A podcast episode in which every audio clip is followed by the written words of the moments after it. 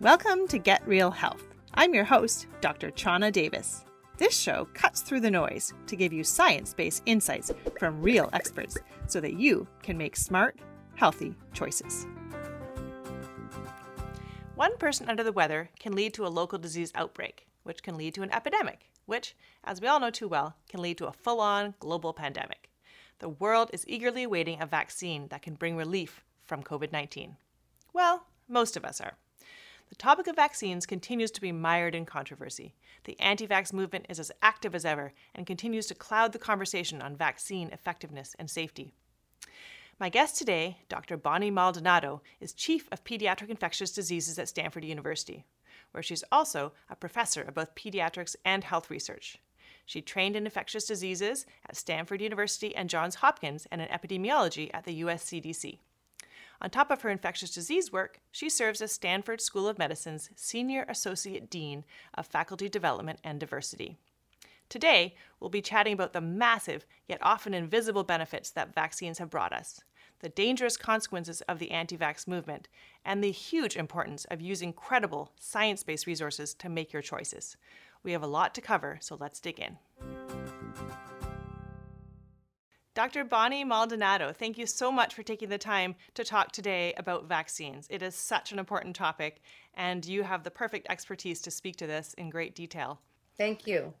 So I guess a natural starting point is, why do vaccines exist? What have they done for us already? And what might a vaccine-less world look like? And I think that's a lot of people's minds right now, of course. Yeah, sure. So we know that 20 years ago, the global mortality rate in children was about 20 million children under the age of 5 died every single year. And then just to put that in context, there's about 130 million births a year. So that's quite a number of children that die before their 5th birthday. And today, the death rate in children under 5 is somewhere on the order of about 5 million deaths per year. Under 5. So still a large number of children, but it's a 3/4 reduction. And most of that has to do with vaccination. Obviously, there are other factors as well.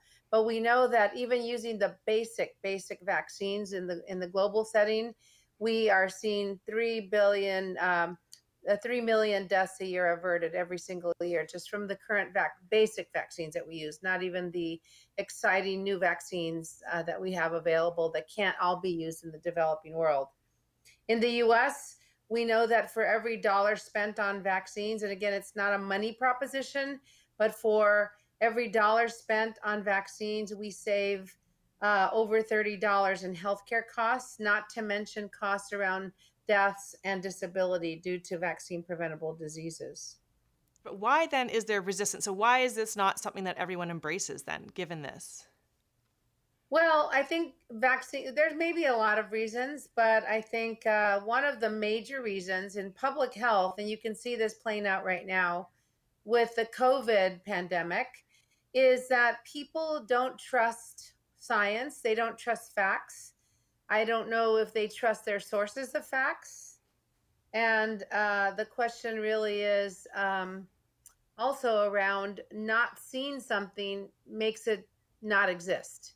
So if you have eliminated 3/4 of the world's deaths from diseases that we would see every day, every week, and now they're not there, then they must be either gone and never to return, or people don't even know about them.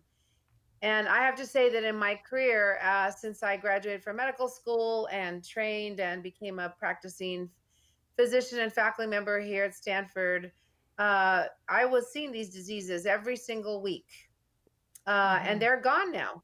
And so for those younger physicians, for young families, for the public at large, who are younger than me mostly now, they just don't see these diseases as being important because they don't see them at all. And it's kind of a ironic, vicious cycle. They're not seeing them because people are being vaccinated. We've only really eradicated one infectious disease in humans, and that's smallpox. And that was officially declared eradicated in 1979. It's the only human infectious disease that has been eradicated. And it was probably one of the most deadly.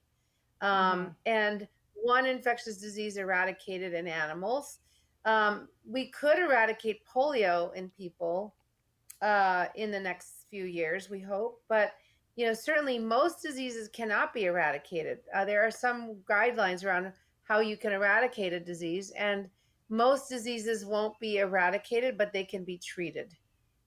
They can be treated or they can be vaccinated against. And so as long as we're vaccinating, we will not see these diseases, and people will just forget that there's any efforts going on at all. Yeah. What are some of the ones that have the greatest risk of coming back if we discontinue vaccination? Or, I mean, I guess they would all have a risk, but what are some of the ones that, I mean, I know there are some stories where there's been a backing off in some places and then a resurgence. So what are some of the sort of lessons learned from backing off? Well, I think all of them, as you said, could be risks for returning, but which ones could have the most impact? And the ones that have the most impact fall into generally, I would say, two categories. One would be those that are most infectious, because they would come back faster and spread through populations faster. But some of those may not be as important as others. The other category would be diseases that may or may not be as infectious, but may cause serious complications. So, for example, I can give you an example of each one. You've heard about measles, for example. Yes. And we know that measles is probably one of the most, if not the most contagious infectious diseases in the world that we know of now. Wow. And it basically everybody who was born before vaccination was available essentially had disease. Now, did everybody die? No, not everybody died. But at the same time, we know that many people did die from measles, and many people had complications. And we now know, using sophisticated tests, measles infection actually alters our immune system in long-term ways. That is, wild-type regular measles disease has been shown to eliminate memory immune cells, that are important for fighting other infectious diseases over time. And so we know that this disease has a lot of downstream negative effects. Now, let me give you a different example. There's a bacteria called Haemophilus influenzae type B. Haemophilus influenzae type B was probably not, it was very, very common until late 1980s, early 1990s, when a really effective vaccine came along and eliminated the circulation of that bacteria. Now, is it gone completely? Probably not, because it circulates still. We know we can't eradicate it because it can be circulating in different populations, but the vaccination has really slowed the spread of that virus, that bacteria in children in particular, who have the most consequences from it. It's very rare to see any infections from Haemophilus influenzae type B. Now, this bacteria it lives in the mouth and the nose and the throat, and it can be transmitted in clustered areas around households, in daycare centers and schools. And this disease causes, at the very worst, about 10 in the US, somewhere around 10,000 or more cases of severe meningitis every year. Now, you might argue that 10,000 of meningitis is not a huge number, but it is quite a consequential problem that we no longer really see in the U.S. and in other countries where this vaccine is used, which is almost everywhere. But it also caused skin infections. It caused pneumonia. It caused ear infections. It caused a lot of other problems. And why would you subject a child to those? And we virtually do not see this disease more. So those are the two kinds of different characteristics of diseases that could come back. That makes sense. So I wanted to talk a little bit about efficacy, because one of the reasons that people might argue against vaccination is that's imperfect efficacy. So can you give us a sense of the range of efficacy we see in vaccines and how that sort of influences, I guess I'm actually curious in broad terms about how decisions are made, which vaccines should be mandatory. So how does efficacy play into sort of a prescription for vaccines? Well, they're all over the map, right? Every disease is different. It's an objection looking for a cause. Why should I give a vaccine that's not perfect or 100%. Well, how many things in this world that are 100% effective? How many? Mm-hmm. Probably none, mm-hmm. I would venture to say, except things like if I step into a car, I'm likely to get really hurt. Yeah, that's pretty close to 100%, likelihood. But the point is that why would you use that argument at all? If I can save a child from, if I have 40% or a 50% or a 70% or 80, 90, 100, whatever the number, you pick the number. If I can gamble on giving my child a safe intervention that will mm-hmm. keep them safe and healthy, why wouldn't I do that? Why would mm-hmm. I not do that? So that mm-hmm. argument, why I don't understand. That argument makes no sense to me. The argument would make sense if you said, well, I have a 50% chance of having a benefit and a 50% chance of having a bad effect. Yes. Okay, that's different, but that is not the case with vaccines. Right. So that's exactly where I wanted to head, was into the safety, the real safety profile of vaccines. Right. But we need to make that argument right up front, make it clear that that is not the case. Mm-hmm. The only time where that might be the case, for example, is treatments for serious diseases like cancer and other diseases where we know the death rates are going to be very, very high without any intervention. And then I think people's risk tolerance is much higher. So, for example, if you mm-hmm. told somebody that they had a fatal disease, and if they didn't do anything, their death rate would be, 100%. I'm sure the vast majority of people would do something about that. Mm-hmm. But so it's all about risk tolerance. Mm-hmm. Mm-hmm. But I think people just don't see that. And again, this is about what I said earlier about risk. People just don't see that these diseases are a risk to them. And maybe not today, but in a week or a month or a year, they would be a risk if everybody decided to stop vaccinating. So let me come back to your second question, which is about efficacy. And efficacy varies. It's all over the map. And it depends on the way the organism works. And we don't have time in this segment to go through every single vaccine and what the efficacy is. You can look those up. But basically, I will say that the Drug Administration looks at the data, the epidemiology of a disease, that is, how common is the disease, how mm-hmm. likely is it to cause serious harm and illness, mm-hmm. and how likely is a vaccine to prevent or mitigate that disease. And I would say, and then obviously safety is of prime concern, always a prime concern. So if something is safe and it works reasonably well, the epidemiology of the disease. So for example, with measles, if you get a vaccine, you have a 95% chance with one dose of being protected for life against measles, 95%. Now, of those 5% who don't have that, where the vaccine doesn't work, if you vaccinate them with a second dose, then that number goes up 50%. So now you've got about 98% of the population protected with two doses. So that means only 2% of people out of 100, the vaccine would not work. Mm-hmm. And that actually is enough if everyone was vaccinated to prevent outbreaks of measles. Yeah. So you can go to the other end of the spectrum where we see diseases like rotavirus, which is a vaccine for a diarrheal disease that used to be the most common, one of the most common causes of death in children around the world. Diarrhea killed over 1 million children every year in the developing world. And you might argue, well, we don't care about that here because children don't die from diarrhea in the US, but they get hospitalized for it. So this vaccine actually has very good efficacy on the order of 60 to 80% protection against severe diarrheal disease or hospitalizations. Hmm. And in the developing world, it doesn't work as well, but it's still better than 50%.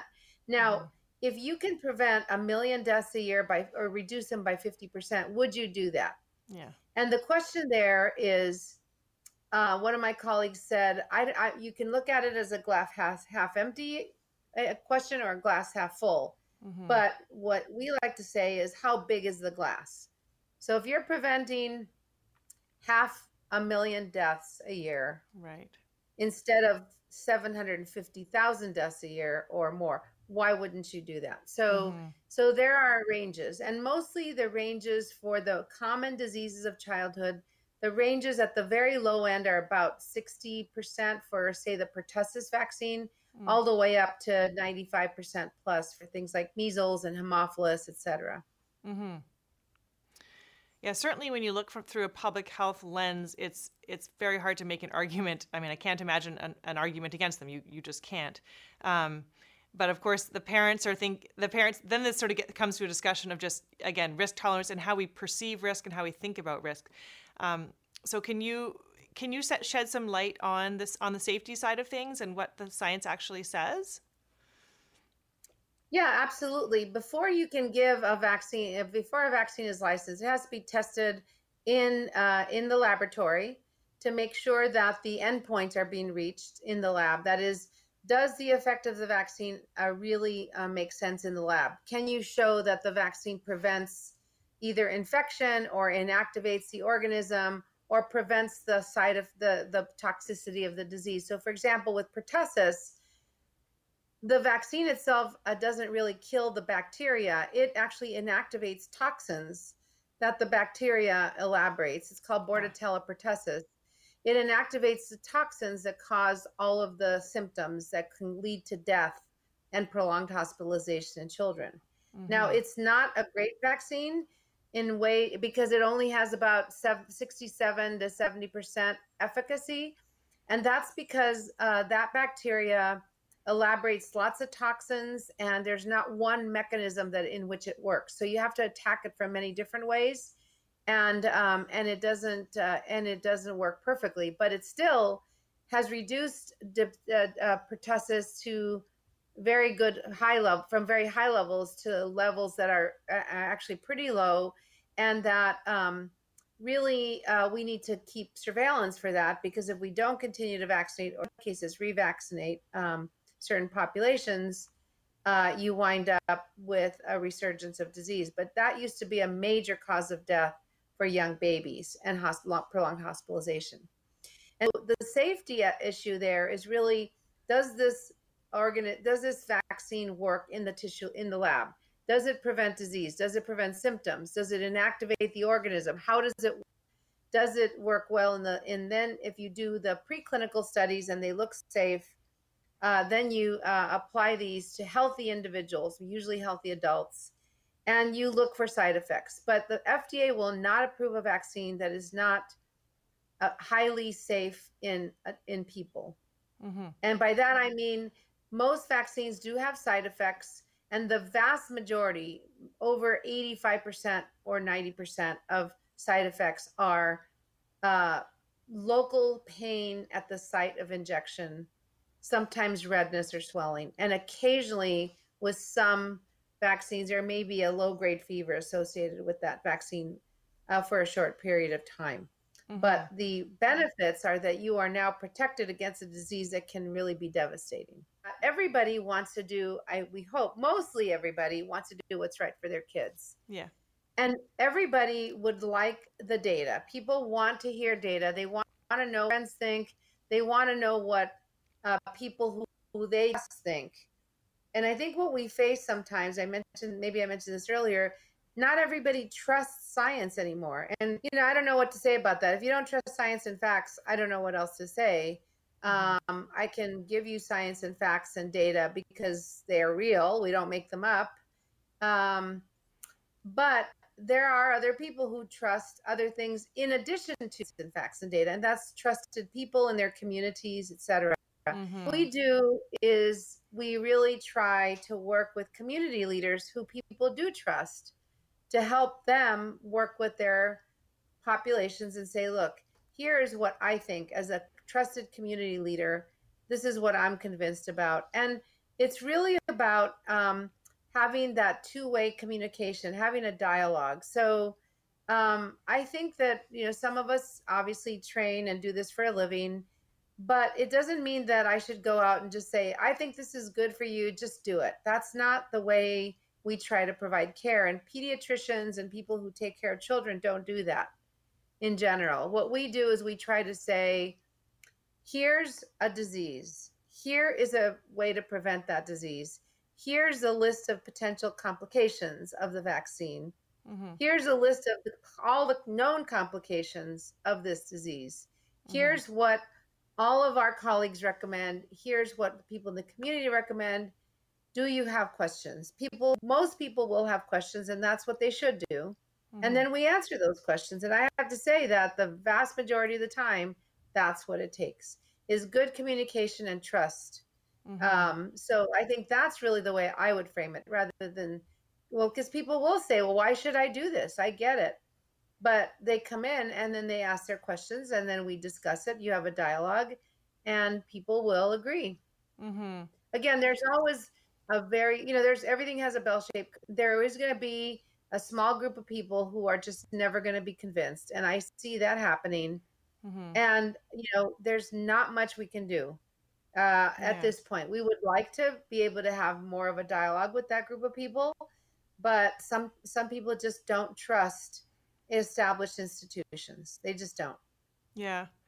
I mean, I guess I was going to say it's sort of, there's the one situation that where you have the patient in front of you and you're presenting them with the opportunity to make an informed decision.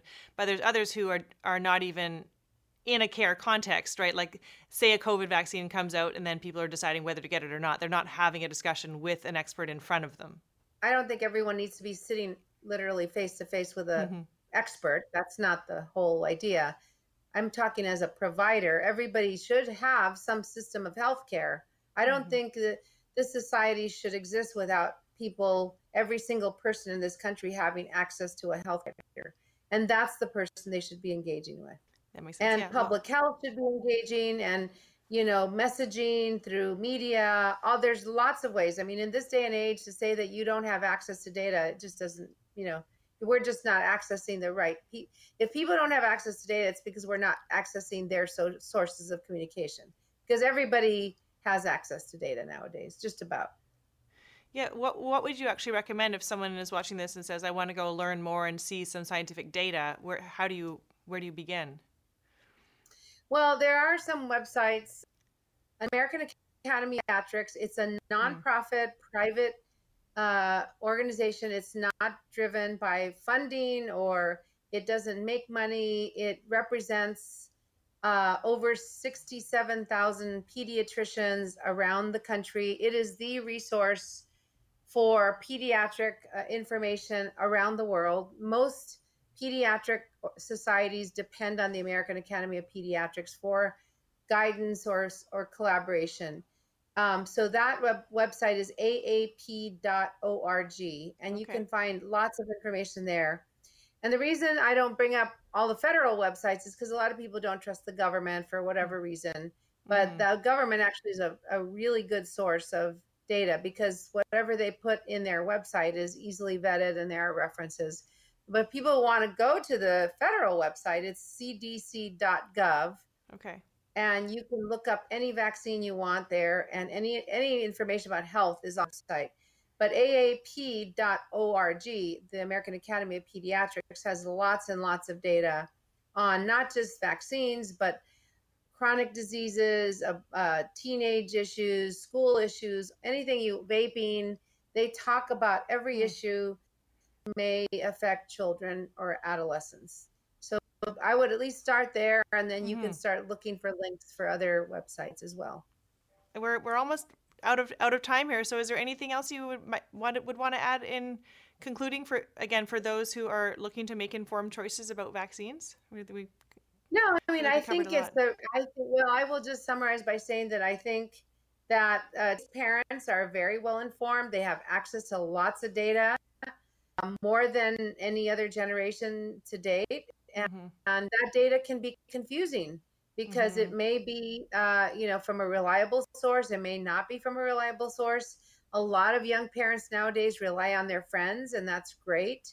But their friends should also start to really look for data sources that are reliable. And in general, reliable data comes from independent, scientifically vetted sources, such as the two I mentioned, and there are many, many, many others. And so I do encourage people to talk to their healthcare providers. Every child should have a healthcare provider, every single one. Mm-hmm. Mm-hmm. And I would encourage every child to, as parents, to talk to their providers about this, not only immunizations, but all healthcare issues around their children. These are the people who really know what's, they deal with this day in and day out. They know what to talk to families, and they are experts in how to take care of children, and I would hope that everybody has that access. Yeah. And social media. If you feel like you want to get on social media, then you message out what you've heard from your provider as well. That's great advice. And the last thing is not to forget during COVID to really get children vaccinated, because we're seeing major outbreaks around the world of measles. Diphtheria, which we haven't seen in many, many decades, and even cholera. And part of it has to do with either vaccination. People aren't going in for vaccinations. Infrastructure is not available in other countries. But in this country, we're seeing a dramatic decrease in immunizations, mostly because people are afraid to go back and be seen by their providers. And so we really encourage people to come back in and get their vaccines, because if school is going to start in the fall, that's a good spot to start another outbreak. And we don't need more than one. We need zero outbreaks. Yeah. Okay. Well, thank you very much for your time, Dr. Maldonado. This has been... thank you. Yeah, it's been great to get things really straight from an expert and get some resources for people who want to learn more. Great. Well, it's great talking to you. Yeah. I'll let you get on to your next call. Okay. Take care. Yeah. Thanks.